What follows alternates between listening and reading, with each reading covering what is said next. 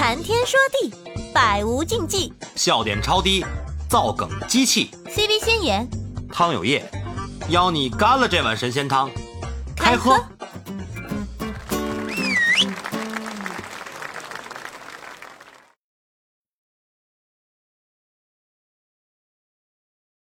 今天咱们聊躺平和内卷。今天题目是：一旦你躺平了，还卷得起来吗？为什么做这个话题啊？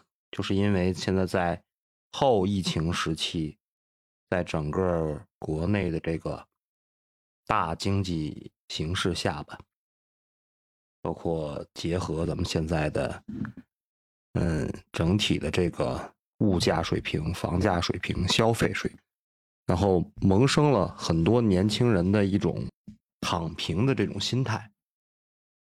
这种躺平呢，它是基于对于个人欲望的一些克制。由于现在是一个信息过载的一个时代，很多这些职场成功学也好啊，还有这些消费主义的这些舆论导向也好，都在引导着现在的这些年轻人进行过度消费。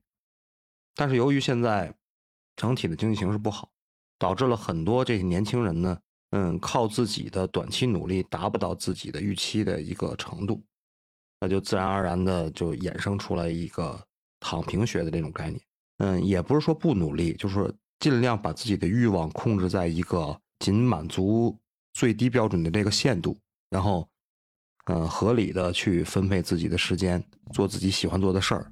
合理分配时间，作为一个迟到的人，我已经成为一个时间管理大师。行吧，你可算来了。不可能的，是不可能的。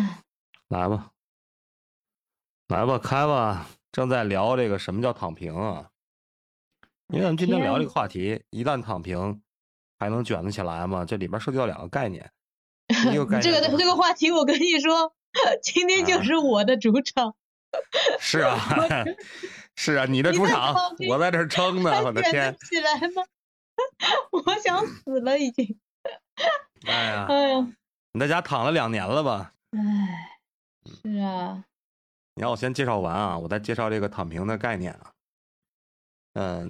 这个躺平学啊，它是一种旨在解决年轻人如何在信息过载的时代不被舆论左右回归初心的这么一个学问，属于这个失败学的这个分支，就是跟成功学是相对抗的。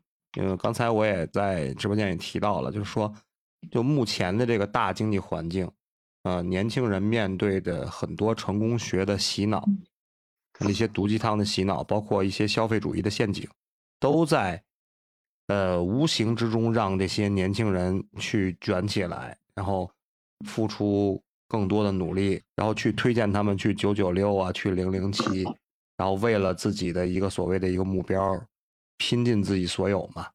然后这个躺平学它的兴起，本身是由于这个东西最开始是在日本流行起来的，就是由于日本的泡沫经济破裂以后，导致日本的整体年轻人的就业机会降低，本身由于日本那边的房价崩盘，导致日本的年轻人没有过多的欲望，对于婚姻、买房和就业没有过多的欲望，就在那边兴起的这个御宅族。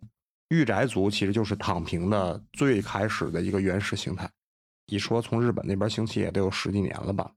然后现在目前由于咱们疫情的原因，整个大经济环境不好，就导致咱们国内的一些年轻人也在往这个躺平学这方面靠拢，主要是降低自己的这个需求，然后保持一个冷静理性的思考，把自己的欲望控制在自己的生存线上，就是满足马斯洛需求曲线的4级5级的基本生活的这个状态就可以了。然后这个它是一个现在普遍存在于年轻人身上的一个心态方面的一个东西，它其实并不是一个贬义的。其实对于现在的年轻人来说，我感觉它是有它正向意义的。今天咱们不带感情色彩的去聊这个事儿啊，就是抒发自己的观点嘛。我感觉它对年轻人还是有它一定的实际性的意义。聊到躺平呢，就不得不聊它的一个促使它躺平的一个因素，就是说现在的内卷状态。内卷呢本身是一个学术性的用语，指的是这个社会文化模式发展到一定的过程当中呢，就产生了一种停滞。这个现在呢，它衍生的意义就是说，指那种民众被迫的、非理性的产生了内部竞争和内耗的这种状态，就是它是被动的，它不是一个主动的去卷起来，因为人都是有多性的嘛，谁也不是天生就愿意去努力，对吧？但是迫于身边的这些压力，因为本身也由于咱们国家的人口基数众多，就业机会也好啊，包括择偶的这些机会也好啊，如果想找到这个优质性的资源呢，就必须迫使自己长期处于那种优势型的状态，所以就出现这种被动互相竞争的这种状态，就是所谓的内卷。然后衍生在落实在这个个体方面呢，就是说一是职场的内卷，互相的倾轧，比加班啊，比奉献呢。情场的内卷就是出现了很多这个高额彩礼啊，这个婚前要求有更大平米数住房啊，整个是一个普遍存在的一个社会状态，这个内卷。然后躺平呢也是基于内卷，如果没有内卷，那也就无所谓这个躺平了，以前也没出现过躺平这个词儿嘛。行，我就简单的把这两个概念，就是躺平和内卷的概念，然后介绍一下。今天这个话题呢，是一旦躺平还卷得起来吗？卷不起来。卷不起来。我都能现在哭给你看。哎，欲哭无泪啊。哎，聊聊吧，闲聊吧。一天在上班、开会、做事儿，干不完的活。现在我老板还在跟我聊天，然后我还在干活。嘛呀，这是你就开始已经这刚入职不久，你开始996了吗？这一天几个小时喝给他呀？还有没有点个人空间了？没有，一点都没有。你可以采访我，我是作为一个已经躺平过2年的人，从2020年3月份疫情开始我就躺平的日子，简直就是天堂。然后本来我的计划是40岁再躺平的，但是疫情让我，你别哭啊！疫情让我的计划提前了。哎，你别哭啊！你别哭。那行吧，既然你诚心诚意的说了，我就采访你一下。当时，你选择去躺平是什么样的一个契机啊？让你去选择去躺平？因为我太累了，我累了很多年，觉得再下去要猝死了。然后正好我们家疫情了不是嘛，然后我就顺势躺平了。主动躺平是吗？对的。然后就躺下去之后就起不来了。起不来了是什么意思？怎么就起不来了？就每天睡到自然醒，然后也不去运动，然后呢就每天还要睡个午觉，然后做事情效率极低，然后就很舒服了。偶尔忙一下，就一天可能1周就忙2次这样子。对，也然后因为疫情嘛，一下子不是几个月都没有，大家都封锁的嘛。那你也那段时间，你选择躺平那段时间，你也没去跟外界做一些什么交流，就是每天宅在家里做自己喜欢做的事儿，是吗？睡自己喜欢睡的觉，做自己喜欢做的事儿，吃喝茶。没有了，对，就干这种事儿。然后，但是我还有一些自己的业务嘛，那些业务我也做，但是没有很累，就是怎么说呢？可能就是就像昨天我女儿说的，天天在家躺着。但是我这天天在家躺着，我可能就是一个月的钱就够养活我们全家这样子。那你这种状态应该是属于一种后奋斗时期，就是说你已经奋斗出了一定的结果，就可以允许你进行一个伪躺平的这个状态。就像你说它不是一个完全躺平，因为你几乎可以说不用为了生计去发愁，很多年轻人在北上广深这种大城市打拼，他是买不起房子的。嗯，他每个月他出去打工都是要去挣房租的，每个月这个房租压力是很大的，包括他还有一些衣食住行的这些相关的费用。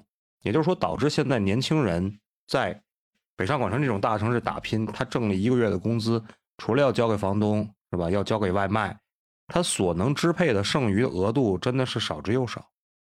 嗯，这也就是造成他们为什么会选择躺平，就是说，即便他们现在很努力的一个状态，也满足不了自己所要追求的那种生活，所以他们选择躺平，把自己的欲望降低，减少社交啊，减少这种购物的需求啊，不买衣服，宅在家里，不出去社交，这样的话呢，一些其他额外的花销就节省下来了。节省下来的这部分钱呢，可以让自己吃一些自己愿意吃的东西，然后节省下来的这部分时间呢，可以让自己去打打游戏啊，刷刷抖音啊，干自己一些能够让自己愉悦的一些事儿吧。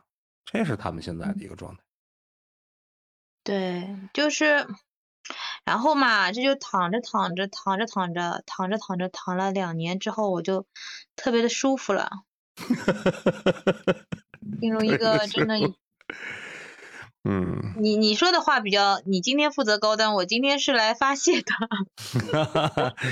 我也不高端，我也是一直。你说的正常点啊，不要把我们直播间的气氛你控个场，控自己的主持人，主持人自己控自己。这主持人已经，你需要发泄的程度已经到了需要让我控的地步了，是吗？对，万一我说了什么，对吧？需要控的话，对吧？嗯，行吧，那开始你的表演吧。我倒想听听你的心路历程，也算是没有什么心路历程，出身自曝，就是一切都要从我学有声开始说起。啊，你学有声也没多长时间啊，这去年年底的事，就在2021年的12月份，我的手没有控制住，点了一个链接。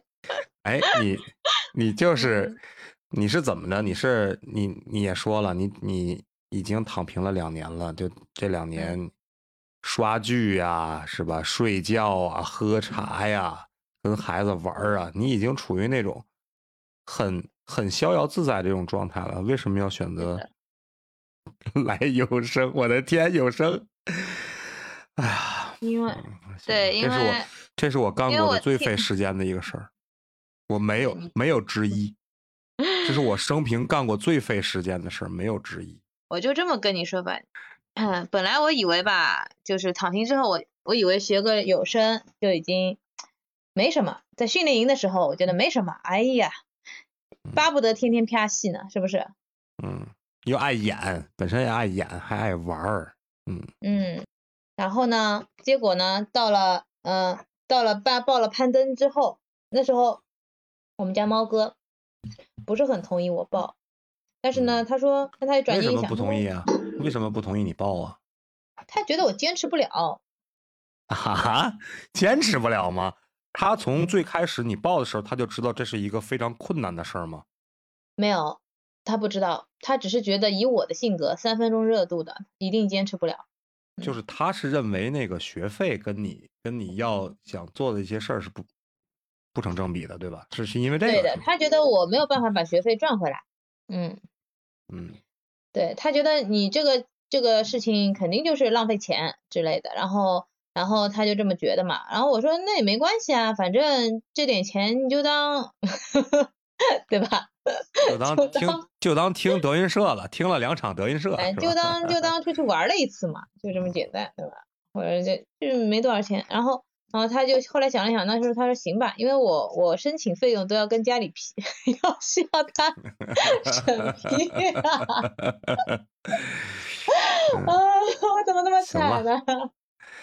你也一样，我也是，我花钱也得审批。凤姐当时也不同意嘛，那你得跟他聊一下这个花这笔钱出去之后的前景嘛，对吧？对，先得画个饼嘛，是吧？对。然后就这样，然后结果进了攀登以后，发现我的天，怎么做作业需要这么久？我当时印象特别深，干音5分钟，后期2小时那种状态，第一个5分钟不到的音频，就是一遍东西要那个要来回录几十遍，对吧？嗯，哎，我还好，我干音基本都是一遍过，就那个后期太烦人了。你那时候是后期了，我说第一周开始就是很痛苦的。嗯，对。啊，不对，第一周挺轻松的，越到后面越不行。第一周、第二周还都行，我还行，我倒是不是特别困难。但是布局是很费劲的一个事儿，那种步步为营那种状态是很操心的一个事儿。我真的没想到玩个有声是我干过的最费时间的事儿，没有之一。太费时间了，我的天！咱们干嘛呀？今天这个躺平的这个主题。咱们怎么都是奋斗的内容啊？躺平的没有啊？我是从躺平到现在，我最有资格聊这个话题了。哎，股票哥来了。股票哥你好。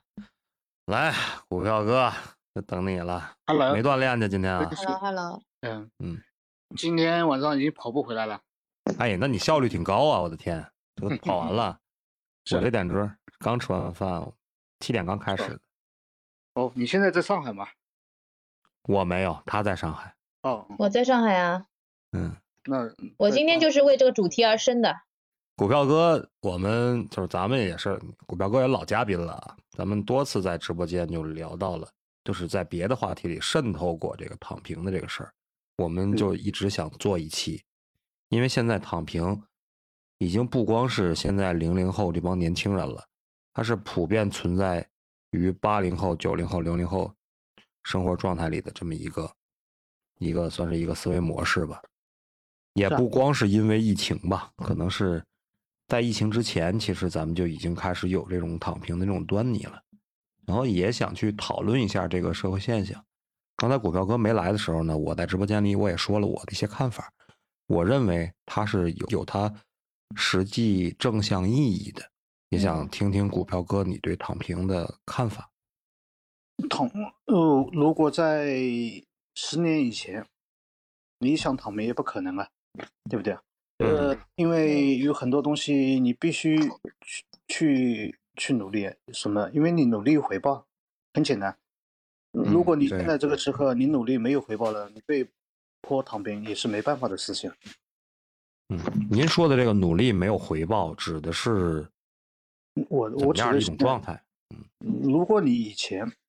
你做任何一个行业，10年以前，就是我们尤其是12年以前，你基本上你想做什么，基本上这个成功率是非常高的。创业啊，我随便想做个什么新的行业，基本上这个成功率是非常高的。那么你现在这个疫情这个情况下，就算没有疫情嘛，2019年吧，就开始说2019年的时候。其实很多行业都是在走下坡路的，对对对，没错，对对。本来没有疫情的时候，我2019年12月份就开始就是找接手我店铺的人，当时还没有疫情，然后结果刚找没多久就开始疫情了。对啊，就是说对于普通人来说，当然，我有的人他说他有什么好的就是创业的立项啊。有什么能力超强的那个不说了，再差的环境他也有能力。但是对于大众来说，就大多数人来说，还是得看形势的。如果形势好的话，他能去吃点肉喝点汤，对不对？那么他如果形势不好的话，绝对的多数人还是不行的。我觉得呢，就是说像我身边有很多40几岁的人啊，我们中年人了，就40几岁的人，有很多的是被迫躺平的。不是我不想做，我也上有老下有小，我也想挣点钱，多挣点。问题是，这个市场它不给你这个机会，那也没办法。那我还有一点老本，是不是再打下去搏一把呢？打个比方啊，那如果再搏输了呢，那你不是退路都没有了吗？我比如说，我现在就家里还有10斤米的，我就在家里。吃个几个月还没问题，打个比方啊，那么我现在把这个10斤米去砸进去了，结果颗粒无收，明天就饿死了，那怎么办呢？对不对？嗯，它是一种自保型行为，是吧？对对对对，嗯，在看不到。为什么你有10斤米了，你还要再去想要更多的米呀？如果现在就是比如说我投进去5斤米，立马明天就变成了10斤米，当然愿意去投，这个是机会，赶紧抓住。你不抓住的话，被别人抢走了。问题是你今天你投进去5斤米，立马5斤米都没有了，那你谁还敢呢？我是这样想的，大的这个经济形势本身就不好，造成了很多人的努力会付诸东流，对吧？不是说靠个体的努力可以解决的一些问题。嗯，我们说的就是说躺平是，我觉得躺平是一种状态，就是适合躺平的那就躺平，如果不适合躺平呢，就是说，人家都在努力的追赶，他们都有回报，每个去追赶的人都有回报的话，努力的人都有回报的话，那赶紧起来努力，那想不要想来，对吧？对，其实躺平是有门槛的，就是我认为躺平它是有门槛的，就是你真的是你在家躺着，你这顿饭就没有着落了，那你不叫躺平，对吧？叫慢性自杀，叫等死，是不是？是不是这个状态？讲的一点都错啊。就你不能说生躺，对吧？你那是什么？那是懒惰，那叫慢性自杀，那不叫躺平。躺平是什么？就像刚才股票哥说的，我有10斤米，我可以吃10天，这10天我饿不死，那我在10天里我就拿出1天或者2天来去工作，去挣其他的10斤米。如果我还能挣来这另外十斤米，那剩下这8天我就躺着，我就休息，对吧？我也不会说拿这8斤米去外边去搏一下投资啊什么的，或者是怎么样，他这叫躺平，这叫属于一种低欲望。所以说躺平这个事儿本身不是一个混吃等死的一个状态。你说我之前是混吃等死吗？你也不是啊，你刚才你也说了那个状态，就是说我在家里睡觉睡到自然醒啊，招猫逗狗的，跟宠物玩一玩啊，自己做做饭陪陪孩子，但是你没有影响你家庭的正常生活。比如说你如果说这种状态以后会把你的所有家庭责任转嫁到你老公身上，我感觉你躺着就没有那么舒服。嗯，或者说你可能就选择不躺。比如说你们有需要还房贷，如果说你在家里躺着的话，所有的房贷都会压在你老公一个人身上，然后家里的所有的开支你也帮不上忙的话，你自己一定会产生那种相对焦虑，然后迫使你上外边去寻求一些其他的一些办法去贴补家用。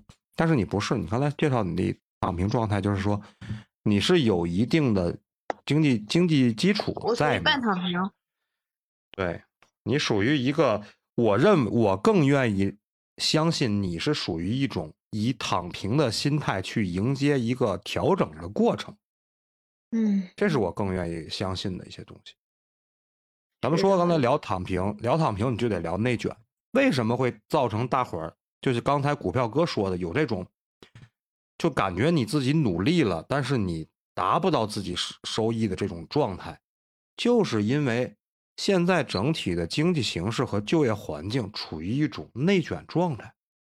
我举个例子吧，比如说一份工作，这份工作需要一个这份工作需要85分，然后有2个人一起去竞争这份工作，一个人有90分，另一个人有80分，90分的那个人拿到这份工作，这叫竞争。现在是什么？现在这一份工作需要60分就可以完成，然后呢？还是这个90分和这个80分的人去竞争这个60分的，2个人都能完成。然后现在什么状态呀？90分的人由于没有85分的工作给他，他只能找到这种60分的工作。他为了得到这个工作，90分人直接说了：“我只要1半工资。”这就叫内卷，他完全是对80分的人是降维打击，对吧？对。这就叫内卷，而这个现在是普遍存在这种现象，就是说由于现在整体经济形势不好，就业压力比较大，所以说导致了很多厂，我虽然缺人，我需要这些人，但是我要会把我的招聘的这个水平要提高，我就要985，我就要211，你进来以后还要给你996，你爱干不干？因为什么？因为你不干了，我还可以大把的人，对，我还可以去找别人。那你想想，同样从事这个工作的这些人，他是什么样的一个想法？嗯，去竞争这个岗位的人，那些80分的人看不到80分的工作，90分的人看不到90分的工作，大家都在吼着这个60分的这些工作。那些60分的人，本身60分的人怎么办？他只能选择躺平，对不对？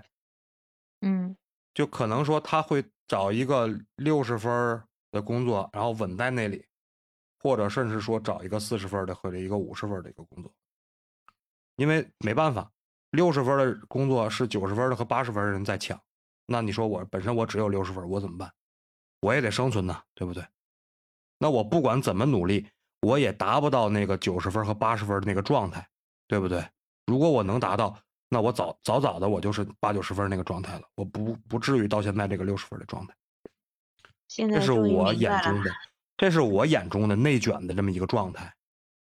嗯，我今年啊，我这早几天听到一个那个数据啊，就是说不是每年都有很多贷款嘛，贷款给就是实体经济的大厂啊，就是一些厂里面，今年这个就是贷款是大幅的下降，就是国家现在不是提倡就是把钱贷出去嘛，就是贷款的话基本没什么没什么问题。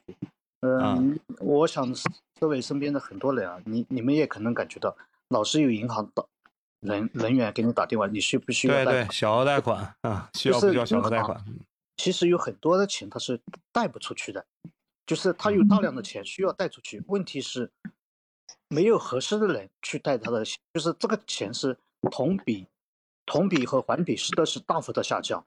就是说，这个意思是什么意思呢？就是说，这个意思就是说，有大量的企业他也选择了躺平，他不贷你的款了，他不贷你的款，他不需要你的钱，他不要扩大生产，所以他不需要你的，他也躺平了，就是大量的企业是这样的。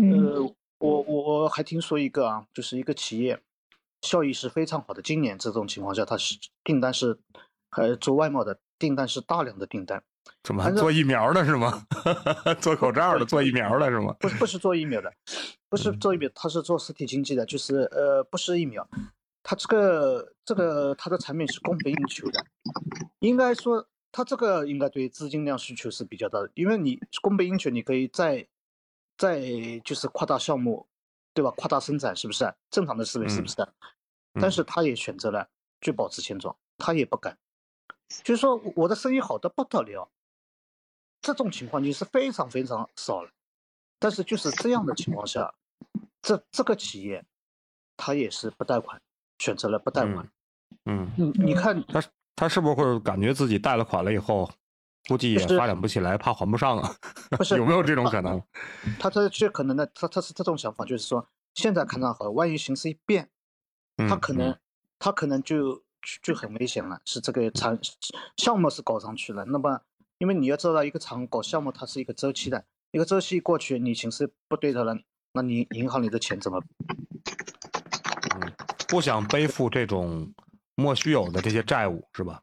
所以说，现在不光就是现在很多企业，它的状态是非常谨慎的。就是以前你如果找个10几年以前，大家都是盲目的扩产啊什么，那现在大家都是很谨慎的这种状态。对，对于投资和创业都保持比较谨慎的状态。前两天我忘了是在谁的直播间，然后有一个。本身是投资人的大佬，他说了，就整个后疫情时期现在的投资人的状态和这种创业者的状态，他作为一个投资人，他很明确的说，就现在已经不是创业的黄金期了，连投资人都鼓励大家去找工作了，现在是这种状态。是啊，我说实话，我个人就是这样的情况啊，就是您本身也是现在对于投资也是持保守态度，对吧？我原来一直是做生意的，我从来没，我从学校里出来，我根本就对工作什么是不屑一顾的，因为工资钱太少了。你去做生意做什么东西，钱来的比较快，而且比较多。你说你一辈子的长远干那么长时间，那么一点热络，我可能一年就把你干起来了，对不对？我何必去到？没意思。但是现在这个情况呢，是说实话，我们是选择找了一份工作，然后呢，就是自己因为以前的经济基础也打牢固了，就是也不需要太多的担心，那么就稳一点嘛，就这样。如果你对吧？我就是说，我也没有其他什么多想。我作为普通人，一般的普通人来讲啊，务实还是很重要的。就是面对现实还是很重要的，你把自己的日子活下去就是对自己负责任。对，就是他躺平这种状态不是一种摆烂的状态，就是说不是对于自己的人生放弃，而是刚才我说先言那种状态，它是其实是一种阶段性的调整。就是躺平这个词儿，我认为它不是一个贬义的，就是它不是一种混吃等死的状态。就是刚才我也举那个例子，如果你真的说在你揭不开锅的这种状态，你还选择在家里躺着什么也不干，那是自杀，那不叫躺平。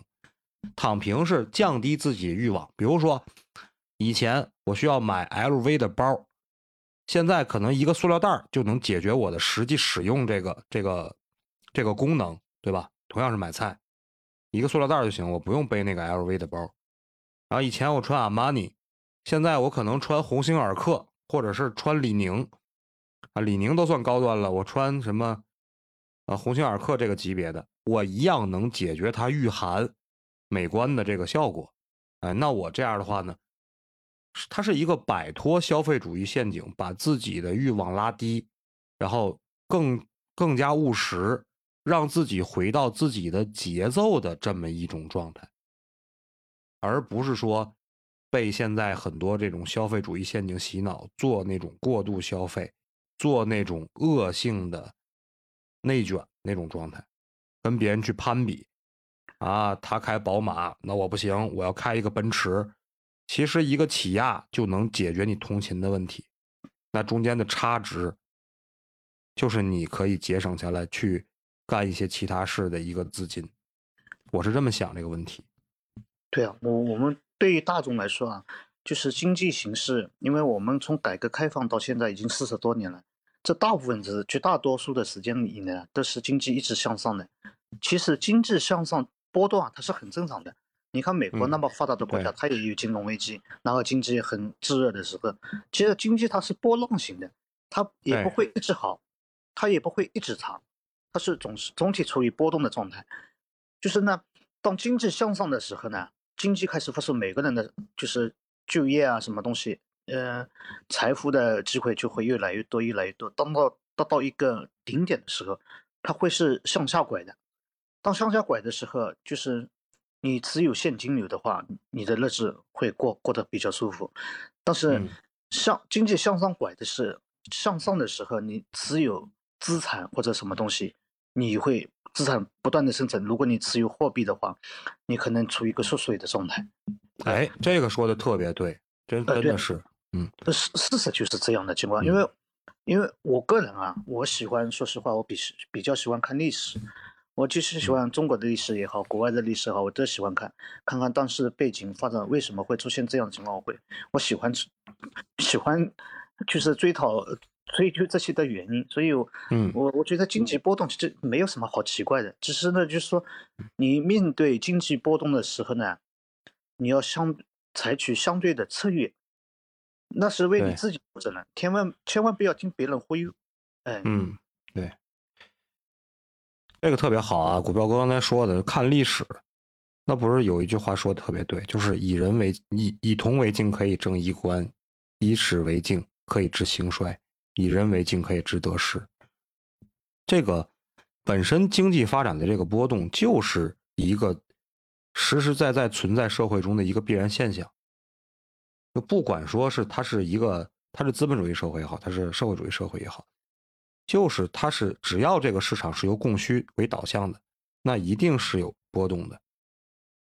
真的是在波谷的这个地方，要不然你就另辟蹊径，找到一条能够适应当时发展方向的一片蓝海，要不然我们就调整自己的状态啊，稳扎稳打，度过难关以后，寻求进一步的发展。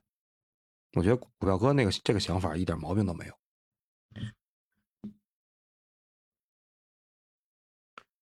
然后咱们刚才说了，就说到这个躺平，咱们就还得再去聊现在目前存在的这种所谓的这种躺平状态。刚才我说了，第一种就是相对积极的那种躺平状态，就是说它其实是一个，股票哥也说了，它是一个在经济萎靡时期的一个自我调整的这么一个状态。但是现在有很多人偷换了概念，包括主流媒体去抨击的、去讽刺的也是那些伪躺平。比如说现在出现了这么一种状态，就是说啃老一族，就是本身很多这个现在就业的这些年轻人，他不把自身的努力作为自身提升的一个主要途径，而是把目光放在了啃父母上。这是一个很普遍的一个现象吧，算是。就是有的小孩就是自己也不找工作，然后每天宅在家里，靠父母的这个钱去养活他，而且也从来没想过自己通过自己的努力去改变现在这种状态，乐此不疲的这种吸血鬼蛀虫的这种状态。然后呢，出现了躺平这个词儿以后呢，美其名曰给自己安上了一个躺平的这么一个状态，其实并不是。我感觉这就属于纯啃老的一种蛀虫行为，它不是实质意义上的所谓的躺平。你怎么看呢，股票哥这个事儿？这个呢，就是说，因为我们身边也有这种现象，就是说，有很多人因为家庭条件，父母亲那代时候呢，从白手起家的，他们知道这个生活的不容易的，生活的苦头是吃够了。那么正常的人呢，思维是什么呢？就是说，我苦头吃够了，我现在挣了点钱，是不是？我不希望我子女像我这么苦，然后给他们的生活条件是比较好的。那么会产生什么？哎，对，会产生什么现象呢？就是说，那么子女他这个得到的生活呢是比较轻松的，比较容易的，他就失去了那种向上的动能，慢慢的呢，无意中把他养成了坏习惯，到最后他丧失了那个能力。我是这样认为的。其实这种呢，就是说，中国人他有一个叫富不过三代，它也是有一定的道理。当然不是每个人家的事，有的家庭的文化的好的话，它会一直传承的很久很久，可能10代、20代都有可能的。就是相对来说，我们中国人就是父母，尤其是改革开放那一代，就是说年轻的时候，到现在是70岁的，他那个挣到财富以后，给他的子女条件非常好的话，他的子女。有很多人他就不思进取了，这个意思呢？对，这是一种。其实还有，你看啊，咱们再去聊啊，咱们先聊了一个积极状态的一个躺平，然后聊了一个这个消极状态的躺平，就是啃老。还有一种躺平，就是一种被动状态的躺平，就是现在一些国企啊、事业单位或者是一些就是相对晋升空间狭窄。然后本身呢，自己工作收入比较稳定，就是那种也撑不着也饿不死的那种状态。然后这种状态就是他即便是在自己的工作岗位上付出很大的努力，他也不可能改变现状的这种，就是也没有什么晋升空间，这是很普遍的一个问题嘛。他们的这种躺平，就说每天我就是朝九晚五，然后维持现状呗，反正挣的也不多，我也不去给领导拍马屁，我就到点下班，然后单位上这点事儿呢，我也不想掺和，因为很多人都感觉我即便是掺和了，付出了很大的心力，我也未必能达到一个更好的一个状态。这种也是一种躺平的状态。对，基本上我说的这三类就可以囊括现在整体的这个躺平的这么一个状态。这个我还愿意称它为是躺平，因为它这个也是一种被动的躺平。哎，这可能就是我也看到一些单位里面的确是这样的，就是有的就是有些叫事业单位吧，好像是。对，尤其是在那种小城市，咱不说大城市，就小城市特别特别明显，就是那种3、4线城市很普遍的一种状态。是，小城市跟大城市这个上面是比较明显的。对，因为它生存压力不一样嘛，整个的这个消费水平什么的这些东西都不太一样。比如说可能小城市来说房价也相对比较低，然后本身消费水平也不是特别高，整体的这个节奏，就是生活节奏也没有那么快，就导致了这些躺平。我感觉就是这种的被动躺平的这种维持现状的这种躺平吧，也不算是个坏事儿吧，最起码还有更多的时间能陪陪家人陪陪孩子，这是一种生活态度吧，算是个人的一个选择，我感觉也无可厚非。原来我一直没有开麦。然后你刚才一直在说话，你们的聊天。我的天，你一直在说话吗？刚才一边在干活，我就是那个本来躺平躺的好好的，然后在疫情的时候莫名其妙找了个工作，莫名其妙开始上班，然后莫名其妙就变得很忙了。